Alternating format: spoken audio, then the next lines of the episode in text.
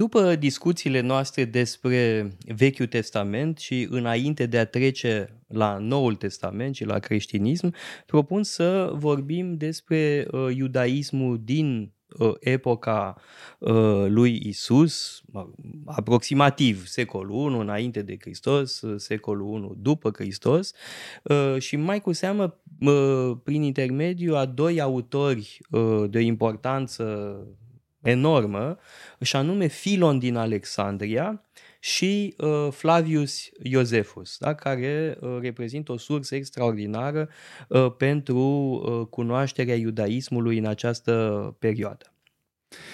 Filon din Alexandria, hai să începem cu el, că e, e cronologic primul. primul. Uh, E un caz foarte interesant. De fapt, e simptomatic pentru iudaismul din perioada asta, pentru că el face parte din diaspora. Uh, Filon din Alexandria, evident, în Egipt, acolo unde era o foarte importantă comunitate iudaică. Uh, Filon scrie în greacă, citește greacă, nici nu e clar că știa ebraică uh, și este un intelectual global Uh, nu e doar uh, uh, restrâns, nu e important doar pentru mediul restrâns al iudaismului. Și se vede asta pentru că el comunică cu gândirea greacă. Platon e este, platonician. Da. Platon este o sursă foarte importantă pentru Filon. Um, Filon care dezvoltă câteva idei esențiale, de exemplu, o metodă de lucru, o metodă de lectură a uh, Septuaginte, pentru că, bineînțeles, citește în greacă, uh, interpretează alegoric um, episoadele. Uh, de pildă, în episod uh, foarte cunoscut cu Noe, care după ce iese din arcă, după ce a scăpat de ape, uh, plantează vițe de vie, face rost de vin și se îmbată. Și este văzut de unul dintre fii. Uh, care îi cheamă pe ceilalți doi, ceilalți doi îl acoperă, îl tratează cu respect așa cum se cuvine unui tată.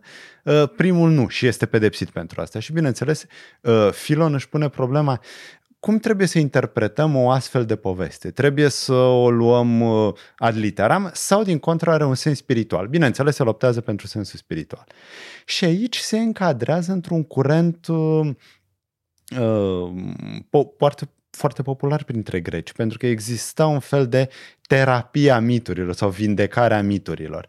Uh, ce se întâmplă cu miturile din mm, Homer, de pildă? Putem să credem despre chiar ce scrie în Homer și, bineînțeles, diversi filozofi vreau să argumenteze că nu ar trebui să înțelegem spiritual. Ei, asta vrea să facă Filon, dar Mm, pentru Biblia evrească, pentru iudaism. Da, e, e foarte uh, just ce spui, pentru că exegeza Bibliei pe care o uh, oferă Filon seamănă uh, foarte mult cu uh, exegeza miturilor uh, uh, grecești, mai cu seamă cu exegeza platoniciană uh, a miturilor uh, grecești. Adică Odiseea este interpretată uh, alegoric, Iliada la fel uh, și alte mituri de asemenea. Deci uh, aspectul ăsta este fundamental Uh, ce e evident uh, specific în cazul lui uh, Filon este o dezăvârșită pietate iudaică combinată cu um, gândirea filozofică de um, factură platonică. Da. De altfel, e cam în aceeași categorie cu Plutarh. Aș spune, au, au, un, au foarte multe lucruri în comun, hai să zicem așa, și anume inspirația platonică. Uh, bun, în cazul lui Filon uh, avem încercarea de a spune că Moise e platonician. Sau mai nu, exact, invers. Platon e... Platon e mozaic. Da. Dar aici e da, eu... originea unei idei care a avut o posteritate importantă în creștinism. Hmm. La Clement din Alexandria, de pildă.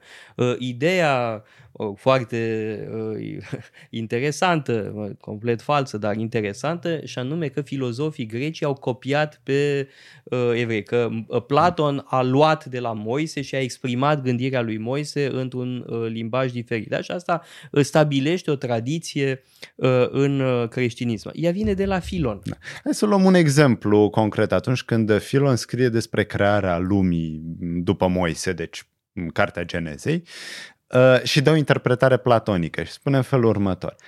În prima zi, uh, Dumnezeu nu a creat lumea propriu-zisă, ci a creat arhetipurile, ideile platonice pe care le-a avut, bineînțeles, în minte, ca după aceea zilele 2-6 să creeze lumea conform acestor arhetipuri. Uh, și în felul acesta reușește să uh, armonizeze ce găsim în Cartea Genezei cu, cu Timaios. Timaios. Bineînțeles, ăsta este scopul. Uh, a, și bineînțeles, prin Platon, uh, Filon este interesat și de uh, idei pitagoreice. Uh, de semnificația numerelor. Uite, cei pasionați de numerologie ar face bine să-l citească pe Filon. Uh, pentru că vede tot felul de semnificații pentru numerele folosite în uh, creații. Mm, de ce a durat crearea lumii șase zile? O lăsăm la o parte ziua de odihnă. Șase zile pentru că este primul număr pitagoreic perfect. De ce au fost animalele create în ziua a cincea? Pentru că au cinci simțuri. Mm, interpretări de genul ăsta. Uh, pentru că, bineînțeles, Filon spune, Dumnezeu a creat totul din prima, n-avea nevoie de segmentarea asta cronologică. Moise prezintă lucrurile în felul ăsta uh, pentru că totul are un tâlc. Și chiar și spune în ultimul capitol, există câteva lecții, cinci lecții mari pe care Moise vrea, vrea să ni le dea. Că uh, Dumnezeu este unul și Dumnezeu a creat lumea, bineînțeles, că Universul este unul, este unul singur și este creat de Dumnezeu.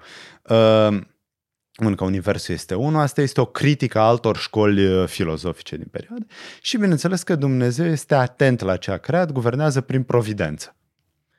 Și aici se întrepătrund idei și de la stoici, uh, de la Platon, bineînțeles, și de la Aristotel, mai, mă rog, zice mai mult Aristotel în ce privește etica acolo interesant. Bun, trebuie spus că uh, Filon este contemporan uh, cu Isus. Era mai bătrân decât Isus, cu vreo 20 de ani, e născut prin 25 înainte de Hristos uh, și a murit pe la 70 și ceva de ani, deci a prins pe Octavian Augustus, pe Tiberiu, pe Caligula, Uh, și începuturile lui uh, Claudius. Da? A prins mai mulți uh, împărați, era un om influent, s-a confruntat cu tensiuni interetnice foarte serioase în Alexandria, tentative de pogrom, apoi faimoasa criză din vremea lui Caligula, atunci când împăratul ar fi vrut să introducă cultul imperial în templu din Ierusalim. Da? Deci este contemporan cu toate aceste Uh, evenimente uh, și um, uh, e o figură extrem de respectată, influentă și influentă dincolo de contextul acesta iudaic, pentru că influența lui în creștinism este considerabilă. Da? Origen, de pildă, sau Clement din Alexandria vor continua în, anumit, în direcția lui. Sigur, adaptând, fiind ei înșiși foarte uh, creativi. Uh, celălalt autor uh, despre care ne-am propus uh, să vorbim ne permite să evocăm și marea diversitate a iudaismului în această perioadă. E vorba de Flavius Iosefus, care aparține unei uh, alte generații. Uh, moare cândva la sfârșitul anilor 90, nu se știe foarte bine când, e născut în anii 30, deci uh, doar puțină vreme a fost contemporan cu, mă rog, în copilăria lui cu, cu uh, Filon din Alexandria. Este și el un om uh, foarte cultivat, foarte versat în uh, uh, cultură cultura greco-latină, uh, este însă din Iudea uh, și a avut parte de o educație iudaică foarte serioasă, deci avem un evreu uh, din diaspora, care este un pur produs al diasporei, și anume Filon, în timp ce Flavius Iosefus a ajuns să trăiască și el în diaspora, dar e un pur produs al uh, iudeei. Uh, cu o bună formație uh, greacă, dar și cu o foarte bună formație teologică iudaică, uh, spune că a cunoscut uh, modul de viață esenian, uh, are o bună formație um, um, de sorginte fariseică, iar în cărțile sale două, în mod special, și anume Războiul iudaic și Antichitățile iudaice, prezintă diferitele curente uh, ale iudaismului din vremea lui. În special în războiul iudaic ne vorbește de cele patru secte uh, ale uh, iudaismului pe care încearcă să le explice uh, pe limba celor care îl citesc, uh, adică uh, greci și romani sau romani de cultură greacă. Și este extrem de important pentru noi pentru că um, completează ceea ce știm din Evanghelii, din epistolele lui Pavel sau ale altor apostoli și din literatura creștină. Da? Și ne spune că sunt patru mari curente, curentul saducheilor, care sunt centrați pe templu. Saduchei vine de la Sadoc, un mare preot uh, din trecut, da? deci este uh, iudaismul sacerdotal centrat pe templu uh, și care, uh, sigur, cu rezerve, cu uh, tensiuni, totuși colaborează uh, cât de cât cu romanii.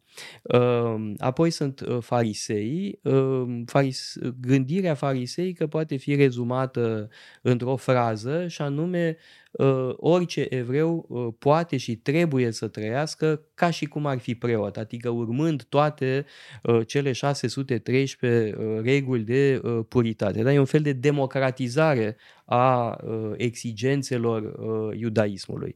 Apoi uh, ni prezintă pe senieni care trăiesc în afara uh, societății și pe care îi compară cu pitagoricienii, tocmai pentru că trăiesc în afara societății. Pe farisei îi compară cu um, uh, stoicii, ceea ce uh, stă destul de bine în picioare, pe saduchei cu epicurienii, ceea ce stă mai puțin bine în picioare, dar are un motiv și anume că saducheii resping uh, ideea uh, vieții uh, după moarte, pentru că nu se vorbește despre ea în Tora. Ori ei nu recunosc decât autoritatea Torei, resping uh, tradiția uh, orală. În timp ce fariseii, la fel ca Isus, cred în uh, viața uh, de după moarte. De- deci avem aceste comparații, aceste paralele între filozofie greacă și uh, curente religioase iudaice și, în sfârșit, zeloții pe care el îi consideră vinovați de catastrofa revoltei uh, iudaice sunt cei care interpretează ideea împărăției lui Dumnezeu într-un sens politic și vor să scape uh, Iudeea de sub dominația romană prin uh, revoltă, uh, ceea ce evident uh, Flavius Iosefus consideră o catastrofă. Da. da, sunt zeloții uh, care erau nemulțumiți de realitățile sociale, economice, politice și, bineînțeles, uh, partea cea mai radicală a zeloților, sicarii pe care Iosefus îi condamnă. De altfel, e, cred că e util să ne uităm la motivele pentru care Flavius Iosefus a scris mai întâi, în primul și în primul rând, despre războaiele. Deci, pentru că el a fost comandant, a luptat de partea evreilor, bineînțeles, contra romanilor și a fost învins. Prins. Uh, da, a fost prins și dus la Roma. De fapt, de acolo vine și numele de Flavius, pe îl chema Iosefus. Și, scrie, și s-a lipit de Vespasian. S-a lipit de Vespasian și de, Tit, de Titus. Uh, e interesant că flavienii au construit o întreagă uh, imagine imperială, mitologie imperială în jurul victoriei lor în uh, Israel. Uh, ne gândim la arcul lui Titus, de pildă, care arată cum templul din Ierusalim a fost cucerit de romani. Uh, având în vedere această uh, prezentare, autoprezentare imperială, Flavius Iosefus vrea să spună câteva lucruri. Pe de o parte, să le spună romanilor, vedeți că nu toți evrei sunt contra romanilor, nu trebuie să-i pedepsiți pe toți evreii pentru ce au făcut câțiva. Și evreilor vrea să le spună, aveți grijă după cine vă luați. Să nu mergeți cu radicalii, cu zeloții, cu sicari. Da. Pentru că nu aveți cum să-i bateți pe romani, ceea ce s-a dovedit în cazul primei revolte și după aia mai târziu... Și au mai fost Barco... alte revolte și da. mai cu seamă cea din 130-135. Cu Barcocba. Exact. Da. Ehm, de asta mm, Ioseful scrie în greacă. Bun, inițial nu, dar după aceea se pare că traduce cărțile în greacă. Uh, vrea să facă această prezentare, de asta mai târziu în timpul lui Domitian va scrie despre antichitățile evreiești, va scrie despre istoria poporului evreu, va înfățișa cultura evrească uh, și va, uh, va încerca să construiască acest, această punte. Mai ales că, din anumite puncte de vedere, evrei nu o duceau chiar atât de rău sub romani, adică era respecta sabatul de pildă, nu erau forțați să servească în armată ceea ce nu era foarte rău, numai că trebuie să înțelegem că erau multe tensiuni locale. Pe de o parte, bun, cucerirea romană, care sigur nu le convenea, erau inegalități economice și sociale. Dar, dar mai cred ceva. Uh, cred că în cazul uh, evreilor, romanii au făcut o greșeală, pentru că au mers după uh, schema lor obișnuită. Uh, pe care o practicau peste tot, uh, și anume uh, mizau pe uh, aristocrația bogată. Da? Ori, aristocrația iudaică, elitele iudaice erau divizate. Era pe de o parte aristocrația sacerdotală și aristocrația banului, să spunem. Adică exista o diviziune a elitelor uh, iudaice, de pildă ei au mizat pe Irod cel Mare. Ori Irod cel Mare era detestat de restul uh, elitelor iudaice. Uh, și Irod cel Mare a părut a fi uh, foarte util, uh, dar de fapt este la originea revoltelor uh, ulterioare.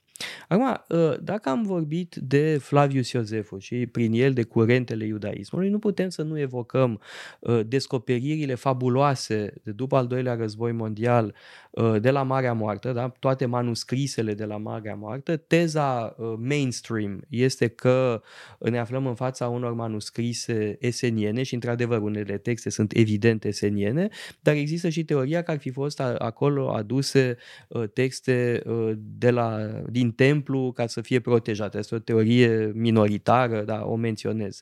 Uh, și, pe de altă parte, la rândul său, Uh, curentul fariseic era divizat uh, între cel puțin două mari școli de gândire, și anume Shammai, care era un rigorist, uh, și Hillel, care este un, n-aș zice un moderat, dar un blând. E un fariseism blând, foarte uman, care pune foarte mult accentul pe compasiune și care seamănă foarte mult cu Isus. Da? Pentru el învățătura esențială era să te comporți cu ceilalți așa cum aștepți de la alții să se poartă cu tine. Faimoasa uh, regulă de aur. De-al minte, Gamaliel, presupusul profesor al lui Pavel, este un continuator uh, al lui uh, Hillel. Uh, deci avem de a face cu un iudaism foarte divers, uh, foarte interesant. Uh, noi am evocat acum numai câteva uh, figuri, de există o literatură iudaică foarte bogată, așa numită literatură intertestamentară. Uh, bun, n-am apucat să vorbim, nici nu suntem în mod special specialiști, dar este uh, de o mare bogăție uh, și uh, avem de-a face cu uh, o societate uh, totodată foarte divizată. Uh, ironiile din The Life of Brian au un sâmbure de adevăr. Uh, mă refer la toate curentele alea care Bine, se dispută. The Hebrew Front of Liberation sau The Liberation Front uh, of Judea, of Judea și așa de... mai departe. Da? Și care se contestă între ei. Sigur că este uh, caricatural, dar surprinde ceva în legătură cu această mare diviziune din societatea evreiască. Atunci când l-ai menționat pe Isus, mă gândeam că o să aduci în discuție celebru pasaj Testimonium Flavianum în care Flavius Iosefus zic unii, l-ar fi menționat pe Isus și ar fi spus că e Mesia. Uh, numai că, bineînțeles, noi acum știm că acel pasaj este un fals. Singura uh, dispută este dacă e fals pe de întregul sau da, parțial falsificat. Anca Dante ar contrazice că a ținut un curs uh, pe tema asta. Uh, nu e chiar așa simplu. Uh, un nu, fals, dar uh, chestiunea oricum rămâne deschisă. Pe de întregul nu are cum să fie autentic. Probabil a avut un uh, schelet adevărat, pentru că așa se potrivește în text. Posibil. Uh, era probabil ceva acolo și a fost îmbogățit astfel încât să spună ce voiau uh, Așa că să așteptăm spună. noi completări de la Anca Dan, iar data viitoare începem cu Evangheliile. Uitați-vă pe site-ul paleologu.com, avem o sumedenie de cursuri pasionante și mai cu seamă o pleiadă de lectori excelenți.